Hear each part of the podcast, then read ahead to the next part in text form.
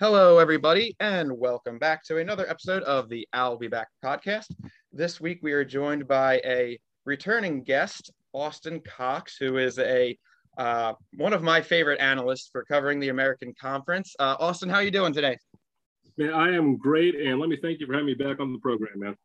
Oh no, absolutely. Uh, you know, with the season coming up again, and uh, I figured I would have you on one way or another. And then a couple weeks ago, when Texas and Oklahoma decided to uh, recreate the talks of conference realignment, I figured you would be a perfect guy to help me touch on that as well. yeah, it's definitely been a fun ride the last couple weeks.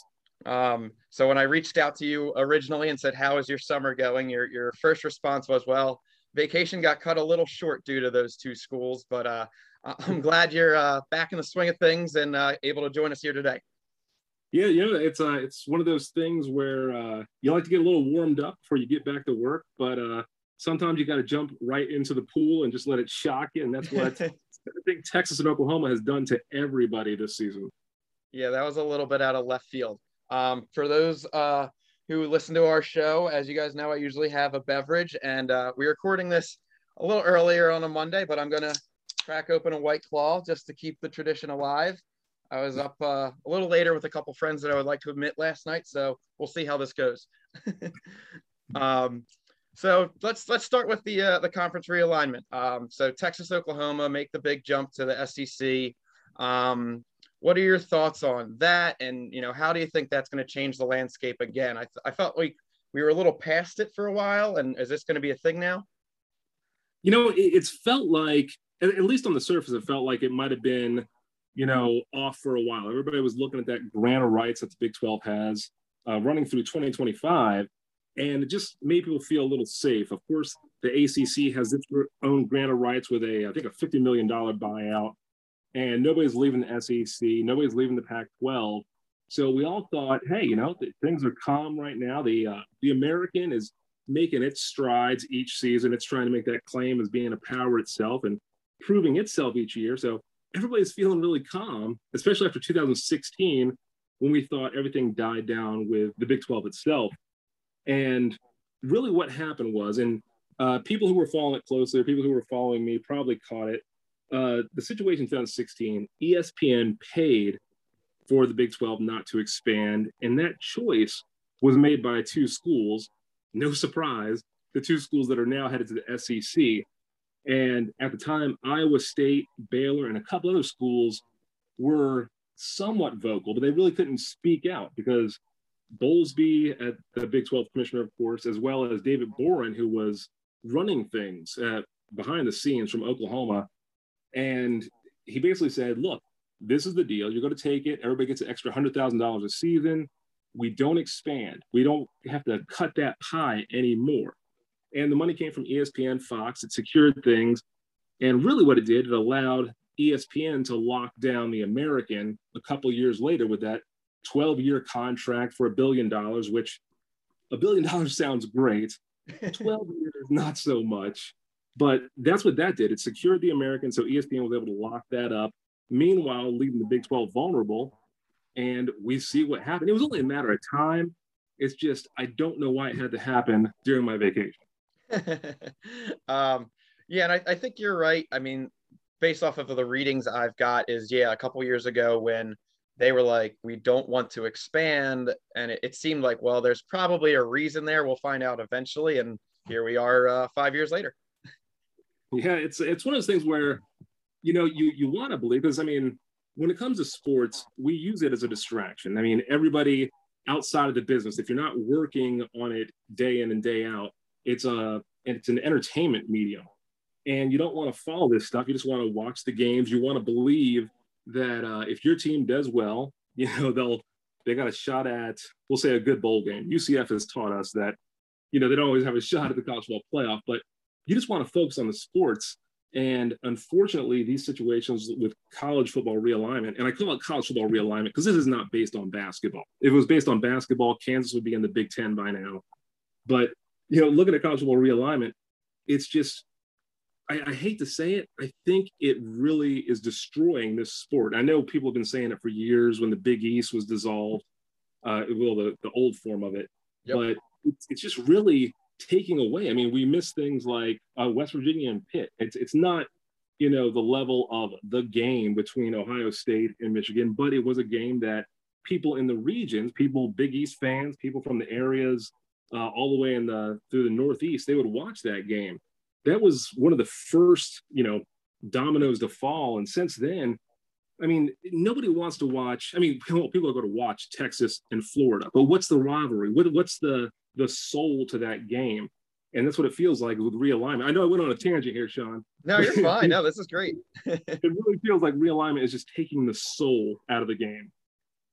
Yeah, no, I um as somebody who Temple, I watched, you know, rise and they they were able to rejoin the Big East for that like one year, and then that's when it folded. So yeah, I mean, we we got affected by it, and then you know, it was. I always say the our conference was always the uh, people who got left out. It's like we're not the Catholic schools who are the best basketball only for the Big East, but we were just we just weren't quite good enough to get uh, picked up anywhere else. And it's that's why Temple's conference is so tough because it's really hard for us to get a rival. Like we can't create that Pitt West Virginia game with you know half the schools are Midwest. Yeah, and looking at Temp, Temple is such a unique uh, fixture here in the American Athletic Conference, and I always have a hard time uh, classifying the Owls because you, you look at around this league and you're not going to be able to manufacture a rivalry with ECU. Love mm-hmm. the Pirates, love what they've done. You know, they had some really good years, great stadium, great fan base. But you're not going to get people in Philadelphia amped for a road trip to Greenville to throw on scarves and go down and wave the, you know, the cherry and white. They're, they're not going to be that excited for that. And you also, you don't get that same vibe with Temple and in Cincinnati. Now yeah. they're big schools, but and they're both actually uh, both large research universities. A lot of people overlook that with all this realignment talk. When you look at the schools here in this conference, Temple and Cincinnati being large city schools, they're not like a Houston, you know, where it's a large city school and a, you know, I hate to say a commuter school. There are mm-hmm. people that in Temple, but Temple is uh, it's on a different academic level in a few areas. Let's put it that way. you know, and the students, they know that. The fans, they know that. And to have a rivalry, you have to have something in common with the rival. And that's the problem right now is like you mentioned, having some leftovers or some, some people who didn't have the same uh, cohesiveness as the Catholic Seven do with, uh, with what brings them together, basketball, religion, etc. You know, look at these schools, they don't have that, that connection, but maybe honestly, look at the American, the the only connection that they need is that chip on their shoulder that they all have been left out because it's amazing to look at this league and the American, even though it's not my primary uh, conference to cover now that I'm moving on to CFP now, it still has such a place in my heart. I'm still going to love covering it along with the rest of the college football this season. But the American, it's that little, you know, uh, Mac from Punch Out, the little guy who's just constantly knocking out the bigger guys. And I, I, I love going. I, I, can't help it. I always go on these rants about whenever I talk about the American Athletic Conference. I I end up in this thing about the underdog, but really it's just a great league for that. I just wish the schools had more in common. You know, uh, look around the SEC, and this is a trivial thing, but you see that there's a, a tradition of end zones being checkered. Tennessee, and you still see it at Tulane, etc. Uh, but there has to be something in the American that brings these schools together to, to bring those rivalries because if this league's going to survive and have a soul, it needs those rivalries to grow, just like what we used to see in the Big East with Pitt and West Virginia. It would be nice to see that in the AAC. Yeah, and uh, I absolutely agree. And well, I've always uh, considered doing, you know, those road trips. And for like we played Penn State, you know, at Penn State a couple times. I've gone up there, but you know, that's Penn State territory. And we're playing Rutgers at Rutgers this year which unfortunately that game got moved to a Thursday night. That was originally a Saturday, and that would have been a fun trip. Um, but again, like those are the two probably closest schools and a rivalry we could create, but it's not a conference intertwined one. Um, and then yeah, the rest of the schools, like, I mean, if you had to ask me, I would say just because since its iteration, these have been just the schools that Temple. I don't say rivals in like the fan bases hate each other. It's just more of a rival in like competitiveness. Like every year, I know UCF is somebody who might be ahead of us in the um, standings, and Cincinnati is going to be somebody ahead of us in the standings. So I think that's how I almost just treat the rivalries for the conference. It's like, well, who do I know is probably going to be one, two, and three, and Temple's got to beat just because if we want to be number one in the conference, if that makes yeah. sense. Oh, well, there's also got to be a little bit of a rivalry with, uh, and I think Memphis fans have a rivalry with you guys, yes. just based on Joey Magnifico. Probably they still uh, hate us for a couple couple of uh, games here and there. yeah. Um, but yeah, it's just been tough, and yeah, with with Texas and Oklahoma, and those two are big schools, and I think, and you can uh, agree with this if you think I'm I'm kind of leaning a, a certain way um, with the college playoffs, I think Texas, I mean, they haven't really been good, but Oklahoma, I think, I, I think they did it because of the college playoff. And they're saying, hey, like, if we really want to make that every year, we got to win the SEC. Like, it just seemed like the Big 12 the last couple years wasn't getting recognition anymore. And that, that really preempted this move, I think. Oh, it's been, you know, viewed that way for a long time in terms of the Big 12 uh, being viewed as the weakest of the quote unquote powers. It was, and I've called it this since uh, the disillusion of the uh, the old Big East was happening in 2011, 2013. Uh, he's called the Big 12, and a lot of people do this now. I don't know why; it's just now catching on, but it's Big East 2.0. It has been a target since the Big East was eradicated, and you know, I'm sure you've heard it, Sean. There's been rumors for uh, well over a decade now of the four power conferences. The whole point was to get four conferences, essentially make them divisions in a, mm-hmm. a super level. Now, that's all speculation, but it's you know been speculation for a long time, and we keep seeing it almost snowball in that direction. With Texas and Oklahoma going to the SEC, for Texas, you know, part of it it is it's of course money. They're going to make more money there, but it's also prestige. Texas holds itself in a very high regard, regardless of its performance on the field, on basketball courts, anywhere, somehow the Texas brand, and a big part of this actually is through marketing. People just buy shirts that say Texas on them sometimes, and they see that Longhorn logo and they think of the state. They're not necessarily thinking of the Longhorns, but they buy that. That merchandise money goes to UT, people see it, etc. As for Oklahoma, I think that genuinely is a situation of they want to sharpen their sword throughout the season to make sure they are ready for stiffer competition come the playoff. Because, you know, as you noted, the Big 12 being what it is, you're not going to be ready for Alabama when you play Kansas. You know, it, it's just a reality. And, yeah, right. And, and the amazing thing is that even though we all know that Oklahoma was continuously getting into the playoff and continuously getting outperformed. Now, all the people putting them in the playoff would sit there for the entire season and say, uh, UCF doesn't belong in the playoff. Temple doesn't belong in the playoff. Cincinnati, Memphis, they don't belong in the playoff because they haven't played a tough schedule. And then they would sit there and vote Oklahoma in, looking at its weak schedule, looking at uh, examples in the past where I, I don't know if uh, Oklahoma got in that season or not when uh, Houston beat them. It's just, you got to ask yourself, you know, with these voters in the college football playoff, you know, what are they looking at uh, when it comes to these schedules? Because if Oklahoma knows that it has to have a tougher schedule, how is it getting in before? And I don't know. It's another rant from me, Sean. This is what happens in the middle of summer. No, you're good.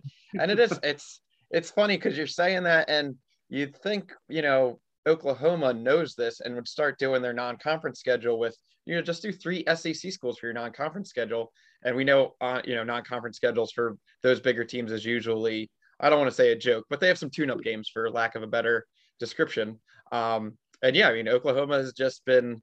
Uh, I think you're you put that pretty well. Like it, it's they they need that competition for the regular season to now, uh, you know, bolster the team up for hey, the playoffs are the playoffs, and we're going to play like the real deal. Yeah, it's. I mean, I you know, I feel a little weird quoting uh, RG three, uh, Robert Griffin III, but you know, no pressure, no diamonds. And that's just a, a, reality, especially in this game, because you can recruit the top level talent. And Oklahoma is one of those blue blood destination schools, always has been and will be because of its history and what it's willing to spend. You know, when they bring a recruit there and they walk them around the stadium in Norman, they have I don't know how many statues of their Heisman winners outside that that stadium, and then you walk them around. It's you're always going to get uh, the five star recruits. They're always going to have the players, but as you well know, and Temple fans know, it's not always about what you recruit. It's about how you coach them up, and it's about the competition they play against and how they improve once they're on the roster. And you know, Oklahoma State uh, love the Cowboys, Kansas State. You know, they're great. Not what they were uh, under Bill Snyder, but just the reality is the Big 12 is not going to prepare anybody. I genuinely believe that the American Athletic Conference prepares teams better for the college football playoff than the American than the Big 12 does by far. Because if you ask anybody, looking top to bottom, I, I, you got to look at the American and say it's a tougher league from top to bottom. There's a reason that you have five to six teams in contention for just to play in the conference championship game. You have five or six teams that really have a genuine shot. The top half of the league is constantly competitive. You see Tulsa knock off UCF two years in a row. It's just looking at the American. Oklahoma would probably, Oklahoma would definitely, without a doubt, have a better shot at winning a college football playoff game if it played in the American. That, that, that's I'll just end on that. um, so going, you know, further, and you know, this Texas Oklahoma news is so recent, and there might not be any more dominoes to fall immediately. Um, but just you know, if you had to take a wild guess what direction the American Conference will go and where Temple kind of stands on, you know, is is the American gonna you think kind of poach some more Big 12 teams, just seeing it collapse all, like beginning to collapse, or uh, is Temple maybe kind of thinking, what do we do next? How, where do you think this all goes? Man, uh, if if I'm Temple, I've got to be on the phone with everybody every second I have available because it's in a we'll say a precarious situation. Temple needs the American to survive in this case, and it needs the American to be the aggressor going after the Big 12. Mm-hmm. There's a couple scenarios, and of course, people uh, who've been following this have noticed that the Big 12 thought it was going to, going to do a scheduling alliance with the Pac 12. And then the very next day, it came out that the Pac 12, ACC, and Big 10 are all in discussions about a scheduling alliance. And that's, of course, in response to the SEC adding Texas and Oklahoma. These other conferences are thinking, hey, we got to get stronger. The fact that they left the Big 12 out of those talks speaks volumes. When somebody says, we need to unite, get stronger, and make sure that we're set for the future, and they don't invite you to the table for that discussion, then you're not part of the talk, and they assume that you're just you're going to be fodder for somebody else. Now, the best hope right now for Temple, for ECU, for uh, and not to put them on the same plane, but this more of a, a geography situation is what's impacting Temple right now. What they've got to hope for is that West Virginia joins the ACC or that the Pac 12 grabs either Texas Tech and Oklahoma State or some combination uh, of two to basically get those dominoes falling and get the rest of the Big 12 realizing, hey, we, we've got to figure out what's going on. ESPN started things, they started the ball rolling. They've reached out to a couple schools. Now, let's just say this is all speculation. We're going to say this is all speculation, Sean. Yeah. But what happened? ESPN reached out to a couple schools, one of them exactly 888 miles from West Virginia and Morgantown. So mm-hmm. I'm sure you guess who that is. and once they talk to these schools, instead of saying, okay, we'll take the offer, we'll join the, ACE, the AAC and go under the ESPN banner, secure our future, and say, don't worry about the Big 12. Instead, what they did is they went back to the table. They told the other, the rest of the quote unquote hateful eight that remain in the Big 12, along with Bob Bowlesby. That started the situation with Bob Bowlesby saying, look, ESPN's trying to interfere. It's going to cause issues. They're trying to destabilize the league. That was pretty much the end of the Big 12, I believe because ESPN has uh, almost a formulaic approach when it does these things. It comes to the table, just did the exact same thing with the Big East, and says, "Here's what we're going to give you." And it was a, it was a billion dollar deal back then, Sean. We're talking 2011. Yep. The same billion dollar deal that the American now has. The Big East was offered for fewer years, and it would have, of course, remained a power. The Big East didn't take it. We know now that that was Syracuse, Pitt, and the Catholic Seven that basically decided that's not going to happen. But once they said no to that deal, ESPN almost like they scorned lover. I don't know how else to describe the way they respond to these deals. They turn their back and they say, I'm going to dismantle and destroy that entity. That's just the way ESPN Disney operates. Yep. And that's exactly what happened with the Big 12. Now, when it happens, I, it just all depends on who the first one is to go. Is it going to be a, a long shot like Iowa State to the Big Ten with Kansas for basketball? I mean, if it's that, or the, the real hard problem is West Virginia's academics are really holding this deal up. And that's actually caused a situation in ACC where, of course, I'm sure everybody heard about the Clemson Florida State rumor that they were reaching out to the SEC. It's just, it, it's a lot of freaking out right now, pretty much. It's funny that you mentioned, like, I think the day that the initial reports was ESPN is kind of helping the AAC in the scenario uh, and, you know, seeing what they can do to, like you said, just kind of come down hard on the Big 12 um, one of my buddies texted me and he was like, "We got Disney on our side." I was like, "Yeah, we do." like, it's not a bad uh, person to have. no, it, it, Disney is a great ally until they don't need you, unfortunately. yeah. Um, all right, so I think you've been on for almost 20 minutes now. I guess we should talk a little bit about Temple, although all of that was relevant and really, really good. Um, and I, I, was very interested in your thoughts on that because I know you've been, you know, such a, a major uh, Power Six guy and you know loving the AAC the way you do. Um, when the conference realignment, uh, I was just like, I got to get him back on and at least get your opinion on that. So that was awesome. I love love talking that with you. But uh, let's let's uh, what what do you know so far about Temple and their upcoming season? Let's start with that. well, I'll tell you what. It's all I'm doing right now is I'm probably like every Temple fan, every diehard Owl fan. I just want to forget one and six. It didn't happen. And I want to try to hope that 2021, you know, gives Rod Carey his first bowl win. I mean, yeah. it is a little frustrating, and I'm not trying to come down on Rod. It's a, it was a hire that I questioned, but of course it was, it, it was a very odd time with yeah. Temple.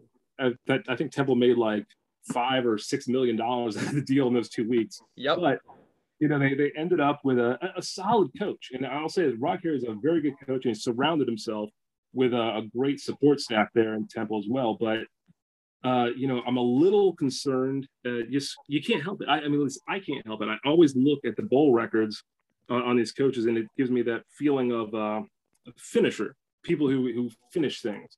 Yep. And again, I, am going to sit here. I'm going to go off on Roger.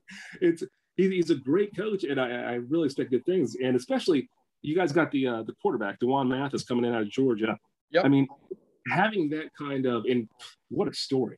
What a story yeah. uh, with his health i mean that one that, that's a guy that and i'm sure uh, your listeners all have these kind of players who they might be on opposing teams but you hear the story here you know of course having the, the cyst or tumor removed from his brain.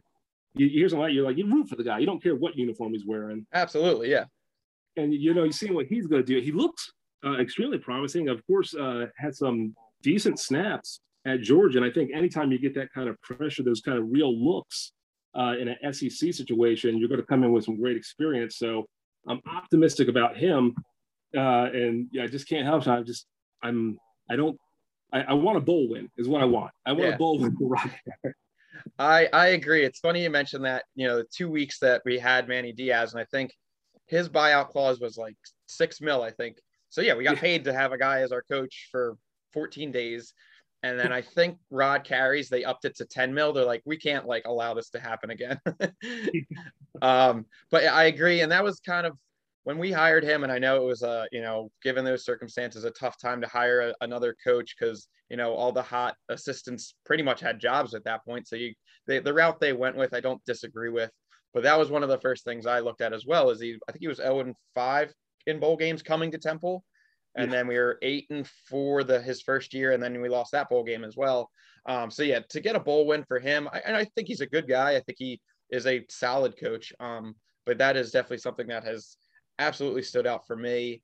And yeah, last year the the one and six record overall, like uh, it, it was just a disaster. And I know it was tough for the team, and it was tough for everybody last year. But uh, we just unfortunately uh, made it look even more difficult. Um, But Which, it's, a, it's a huge asterisk. You got that huge asterisk for 2020 yeah. next year. I think what everybody not I don't want to say freaked out about more so was um at the end of last year is we saw about seven or eight really good players transfer out as well. And which last year was again, I was an asterisk on the transfer transfer portal as well, just with the extra year of eligibility with COVID. And it was kind of that new, like, you know, college football free agency, the closest thing you can get to it. Um, I think between the bad record and the, you know, already kind of questions about Rod Carey, I think people thought like, is he losing the locker room? Like, what is happening?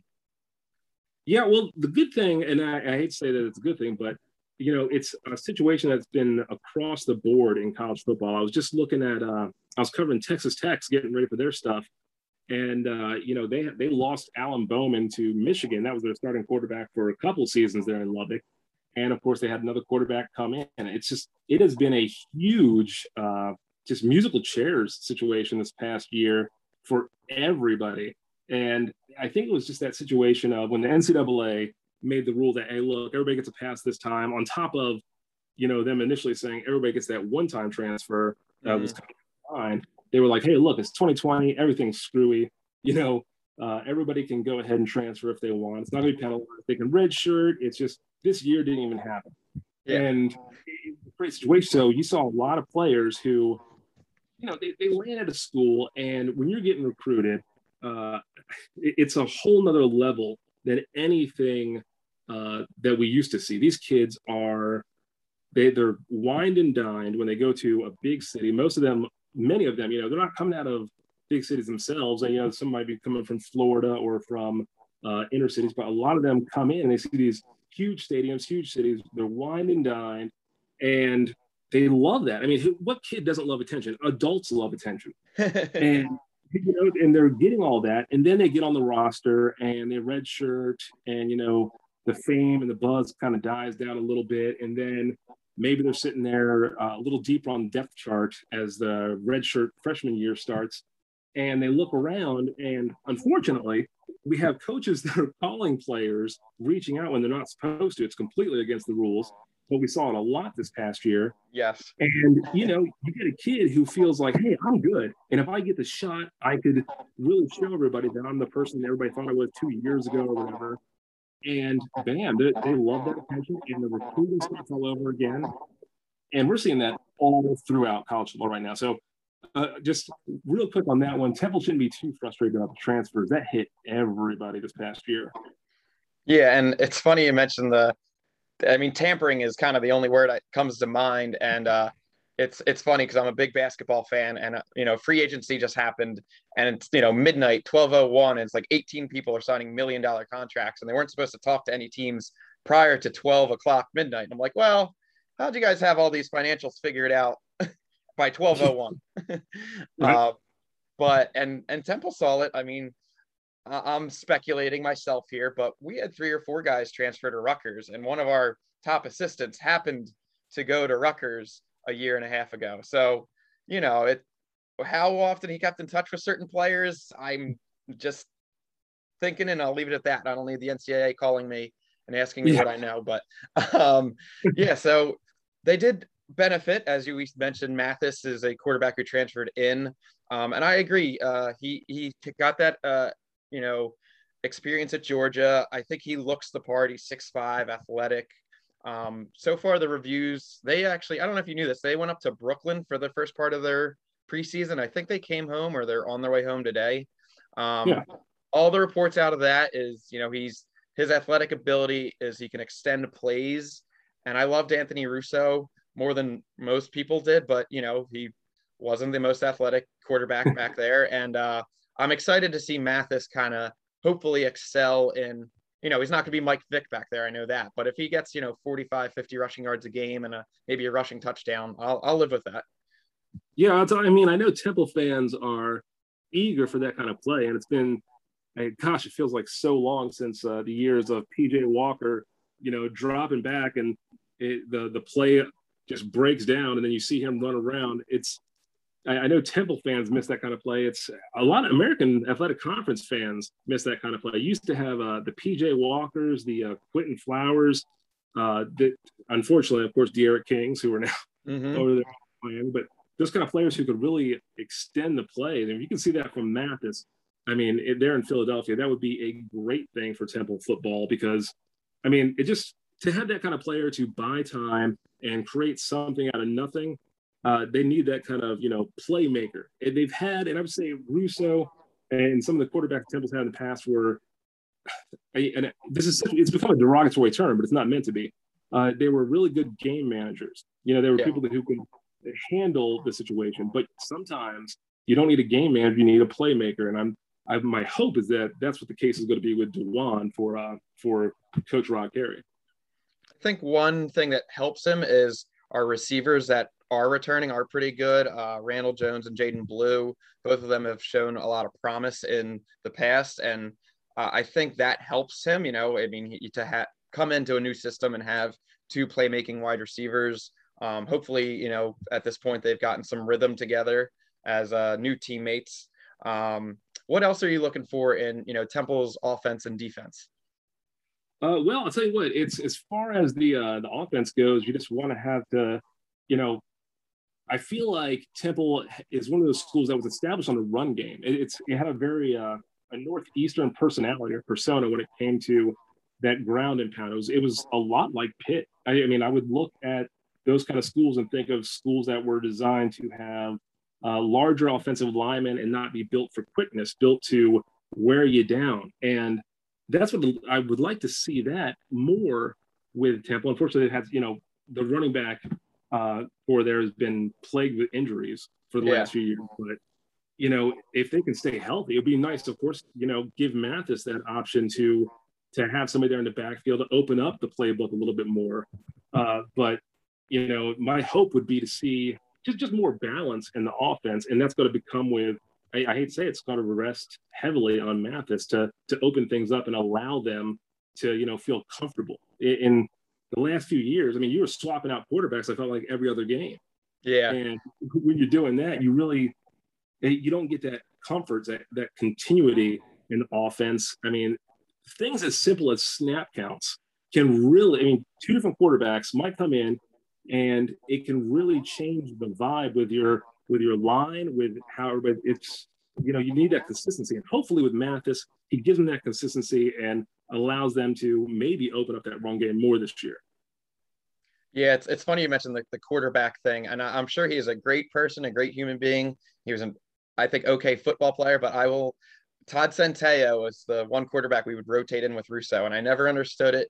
And to this day, it just he like it just still leaves a bad taste in my mouth because it's like Russo's never going to get the offense moving if you're taking him out, you know, every third drive for you know a QB who I think Centeio ran like a four five forty, which was cool, but like I don't need that right now. So uh, that just uh, uh, no offense to Todd Centeio, I doubt he'll ever listen to my podcast, but um, uh, it's funny you mentioned that. Uh, the running back thing, I, I do agree that, you know, especially with a, you know, D'Wan Mathis, hopefully first couple games, yeah, you can build that running game to kind of get him eased into it.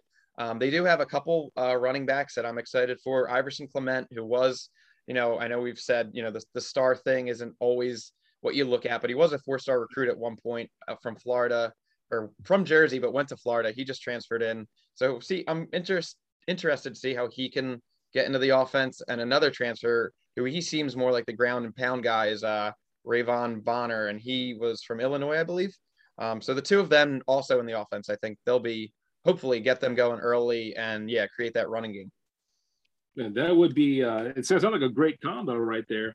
And you know, unfortunately, I haven't got that much of an opportunity to to look at all the AAC teams this year. It's with my schedule being changed and covering everybody. Uh, mm-hmm. But looking at that, it's uh, and we were just talking about that too. Of course, the transfers coming in, it's going to be such a different look this season. But you know, you, if you just look at it, if it's a puzzle, Rod Carey has the pieces. He's just got to put them in the right place. Yeah, and then on the defensive side, um, they got a. I don't want to say a lot more holes, I think, but they they had that seemed like their defensive line was their strongest suit, and then about three of the four guys that were good all transferred out. Um, so they're they're going to have. I think they got a couple transfers in who can be contributors, um, but they might need some younger guys on the D line to contribute. Uh, their linebacking corps is going to be, I think, a little younger. But some of these guys got you know reps last year. because of COVID. And, you know, it was guys who probably should have redshirted last year ended up playing in some games because you had 30 guys out on protocol. yeah. Um, well, so it, it, go ahead. You go. I was just going to say that, uh, you know, one thing is, you know, look at the schedule. You got to figure uh, everything right now, unfortunately, is speculation, which of course is some of the most fun parts of this whole business. But you know, looking at it, we're not going to really find out much until that September second game at Rutgers, when I, you know, I think Temple's really going to be tested. And you're talking about that D line going up against, and it is Rutgers, but it is a Big Ten offensive yeah. line, and that's going to be the, you know, the perfect, I, I think, uh, benchmark to, to really test them and find out where they're at and, and where they're going ahead because you know you follow that up with a game against akron and i'm not going to sit here and say that's a cakewalk because you know the mac teams they always have a tendency to you know surprise some people here and there but i mean rutgers looking at that one. That's the one that i really want to see how that temple defensive line handles the offensive line. They were just you know uh, for lack of a better term, a bunch of corn-fed guys there in the Big Ten. Um, yeah, and I think people at Temple have had that Rutgers game circled on their calendar for probably a little over a year now, and like you know, Rutgers uh, is it's slowly becoming a little more reputable again. But I know they had some down years, um, and they're you know it's still Big Ten. It's Big Ten football, uh, so hopefully we are up to the challenge uh, that first uh, first week. Um, uh, I'm I think like I said earlier, uh, the transfers that went there. Uh, and you know they have one of our ex coaches. Uh, there definitely will be a little bit of a rivalry amongst players and coaches. I'm sure Temple definitely wants to uh, win for those reasons as well.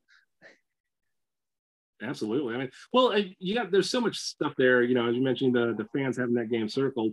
I mean, not only you got to look at that as a you know the first opportunity the season to see how the Owls are playing, but you know you mentioned those transfers and then just the, the Big East history. I mean, no matter what, there has to be some Temple fans out there that are as uh, as petty as I am. Let's put it that way, and think, hey, you guys shouldn't be in the Big Ten. We should be in the Big Ten.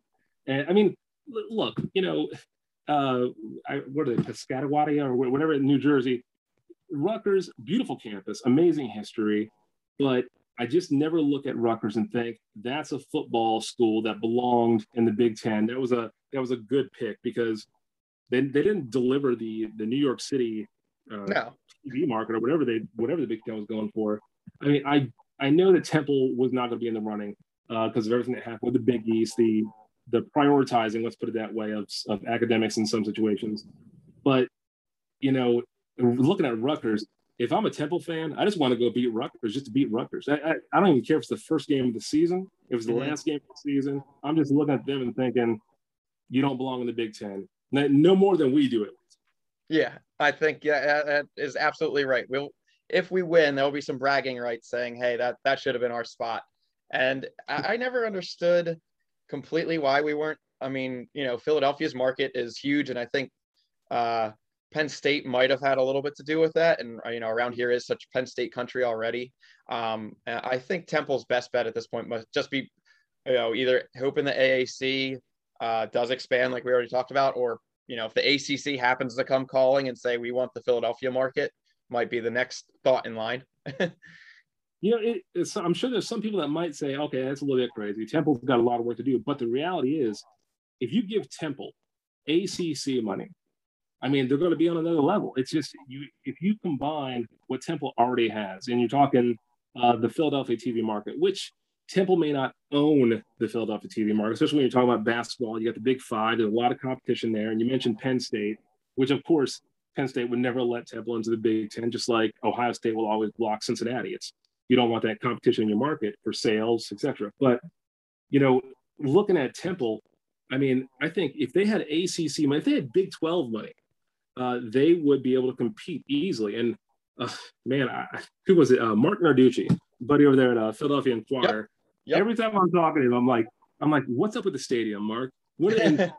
he's just like, Austin, we're never yeah.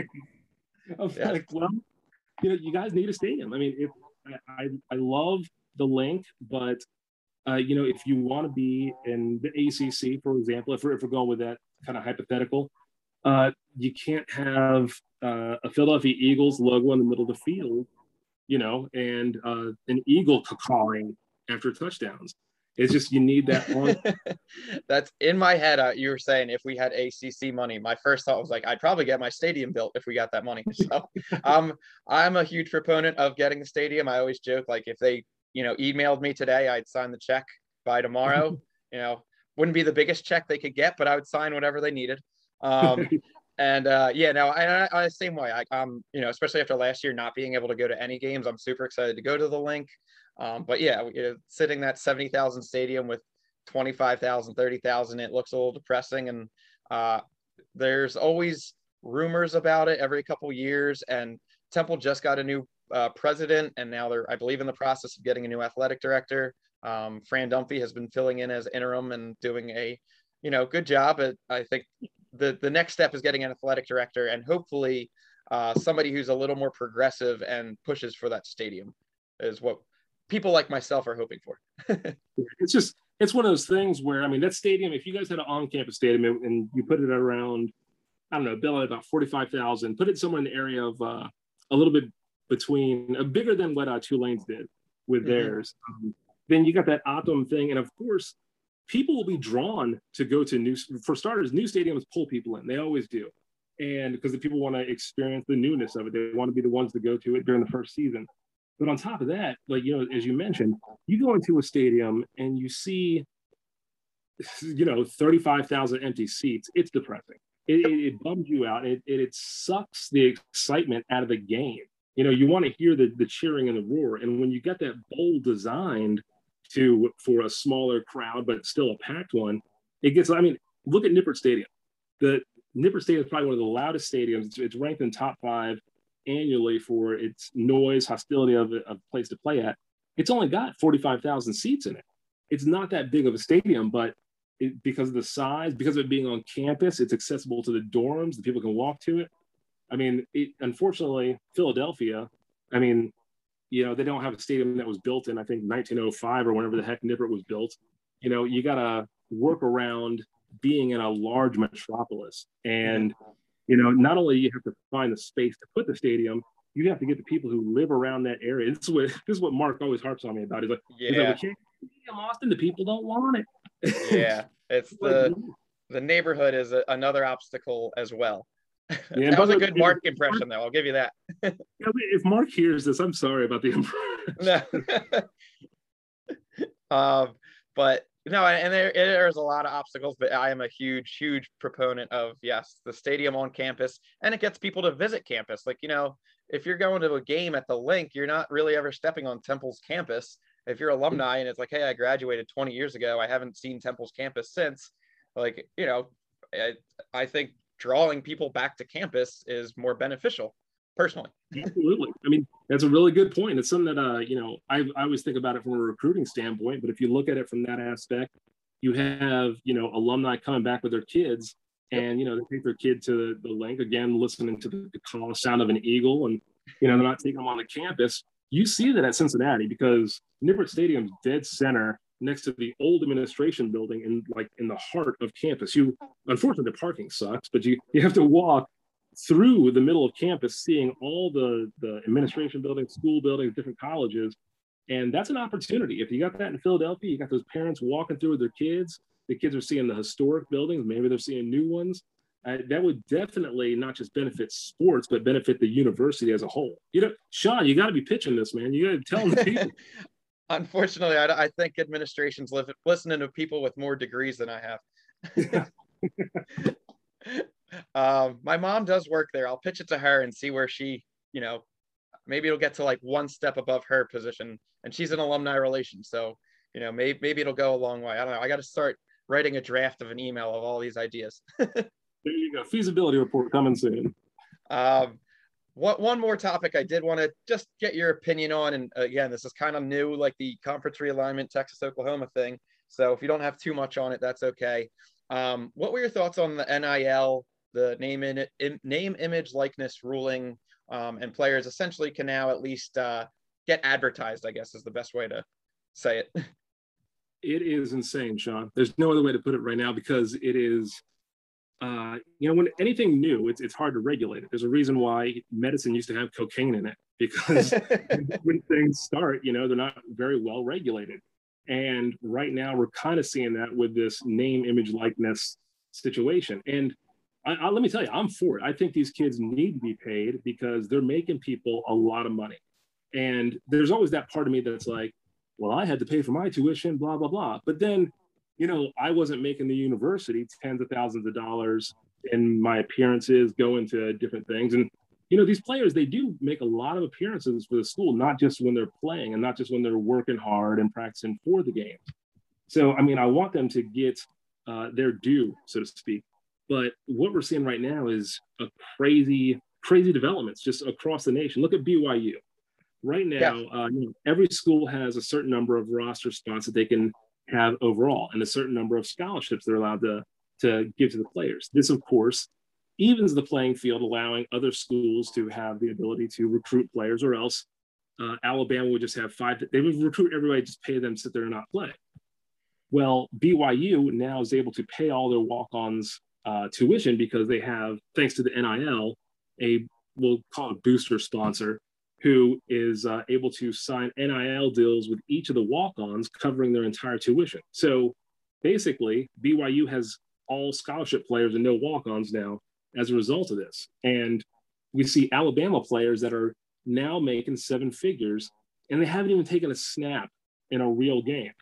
It's it's just going to be a crazy situation. It's going to impact recruiting greatly because looking at the BYU example, if a coach knows, well, uh, I, I don't have to worry about the limitations of scholarships because my walk-ons will be covered.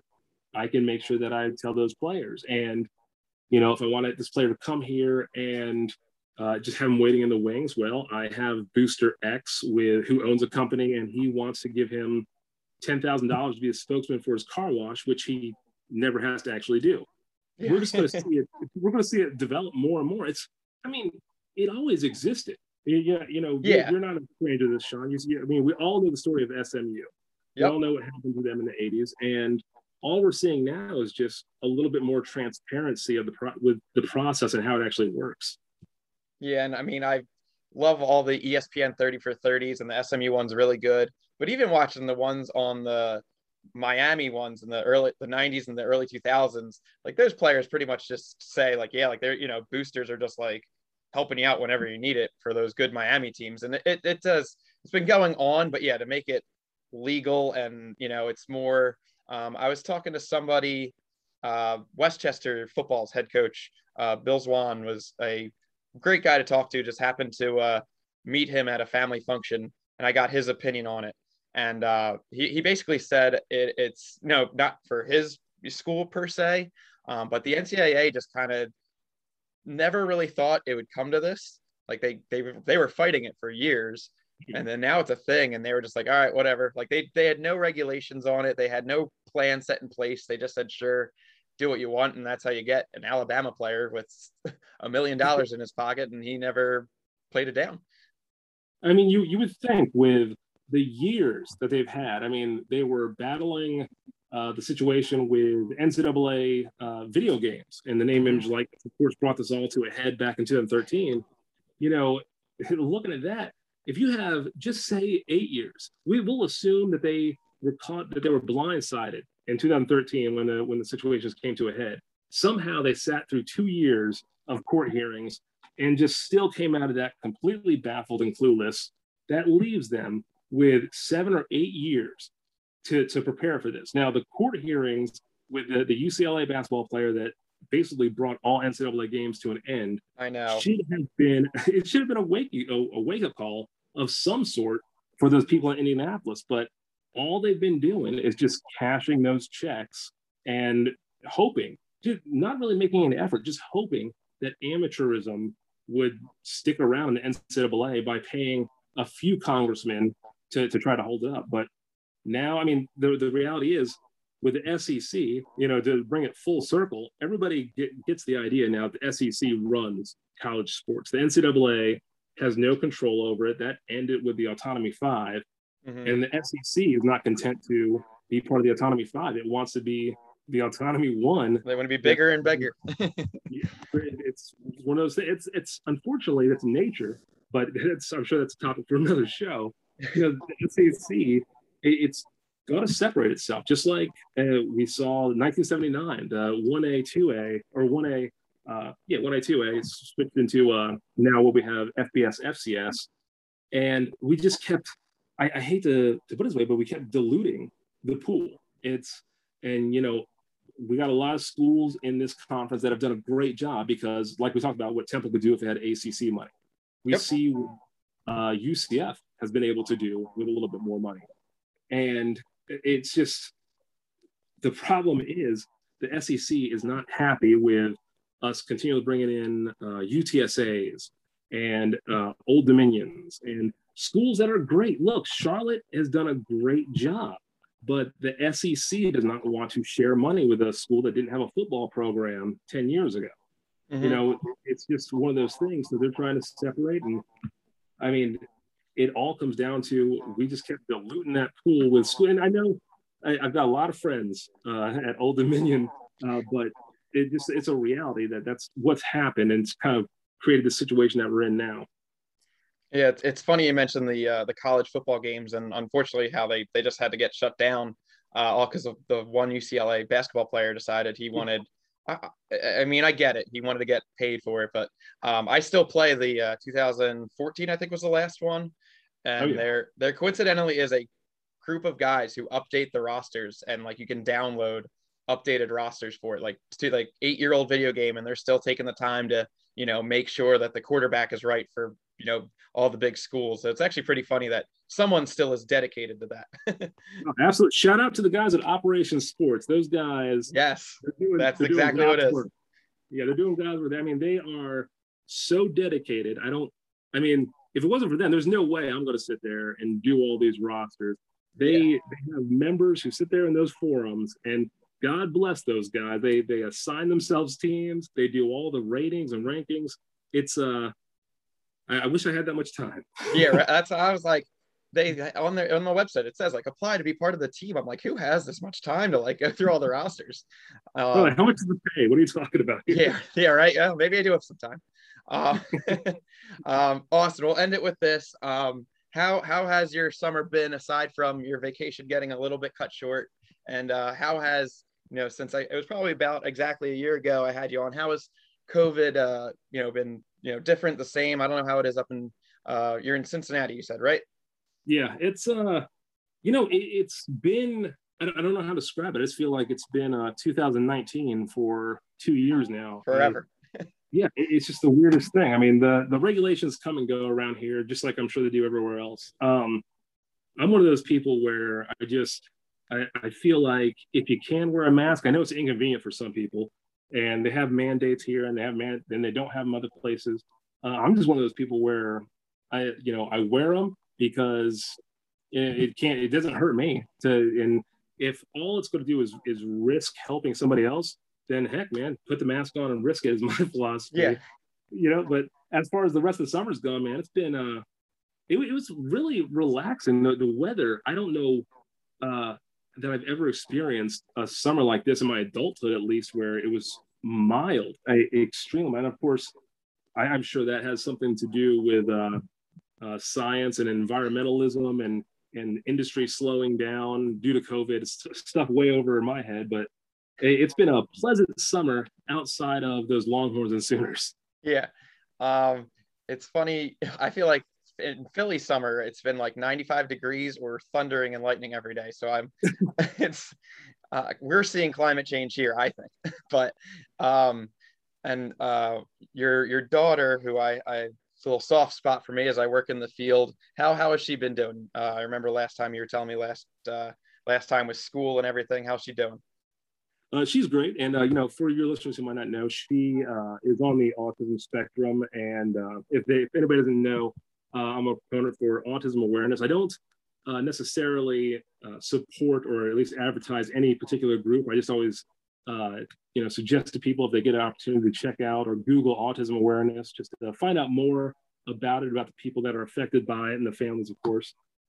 As for me personally, and with my daughter who has it, uh, we had a great summer. And you know this, Sean. We were talking about this before that um, you know, people with autism or, or who are somewhere on the spectrum, we're not necessarily talking about uh, the stereotypes that people might have in their mind. Mm-hmm. Uh, there's, you know, people they need routine, and I mean, I need it myself sometimes. And uh, you know, for people with autism, it's not so much a, uh, a matter of convenience or a matter of uh, well, I just really prefer my things this way. It's uh, sometimes in their mind, it's just in perception. It's hard to describe the human mind, but yeah. you know, perception is reality. And if you feel like uh, you are, you have to have this, or or else you know everything ends. That's the case sometimes with people uh, with autism, and when it comes to routines, they have to have that, or else you know it's end of days situation. And thankfully, you know, she has experienced that, like many people do with autism but the uh, the situation with COVID, it alters everybody's schedules. You know, people who were going to work every day, sometimes they're remoting, sometimes they're not, and you got to be really fluid. And for somebody with autism, being fluid is not the easiest thing to do. But she has done an amazing job, which, uh, to say the least, has made my my life easier. Uh, so with, her, it's been a, it's been great to uh, to see her, and also some of the kids that uh, that I work with that are friends of hers, they, you know, just blossoming as a result of this, which it sounds weird. I mean, maybe it's like a pine cone in a uh, forest fire, you know, that, that's what it needs to do, but it, it's neat to see the, uh, the, the positive effects. That, that is awesome to hear that she's doing good. And, you know, it's been tough on everybody. And I you know I've, I've had the same thoughts with some of my kids and, you know, we get in that routine and then, you know, it's, uh, it's tough to go virtual for a random week here and there. And it has happened um, and uh, same thing. Most of my students have done really well through it. So I'm glad to hear that she is doing well through it. And uh, you as a parent are, uh, you know, making the most of it and able to uh, not completely go crazy because I know some parents have been. oh yeah, it's and you know any of those parents out there, you know, never never hesitate if you ever do get overwhelmed to uh, you know reach out to another group, reach out to uh, to other parents because we all go through it, and you know you got to be there for each other. Well, that's uh, I, I, appreciate you. You know, just telling people, even just Google it, because some people uh, really don't uh, know everything, and it's uh, funny you mentioned the you know the stereotypical what people have thoughts on autism. Because when I tell them yeah. sometimes that that's what I do, and they're like, "Oh, like, are your kids really good piano players?" I'm like, "No, it's not that kind." Like, right. yeah, I don't know, I don't know why you thought that. um, well, Austin, thank you so much for coming on. We talked about conference realignment, some temple and I always appreciate you letting me kind of ask you a little bit about your personal life as well. Uh, this was awesome. Thanks, Austin. I really, really appreciate it. Oh, my pleasure, man. Uh, good luck to yourself this rest of the season, Sean, and of course to the Temple Owls, man. Take care. Thank you. And as always, guys, I will be back.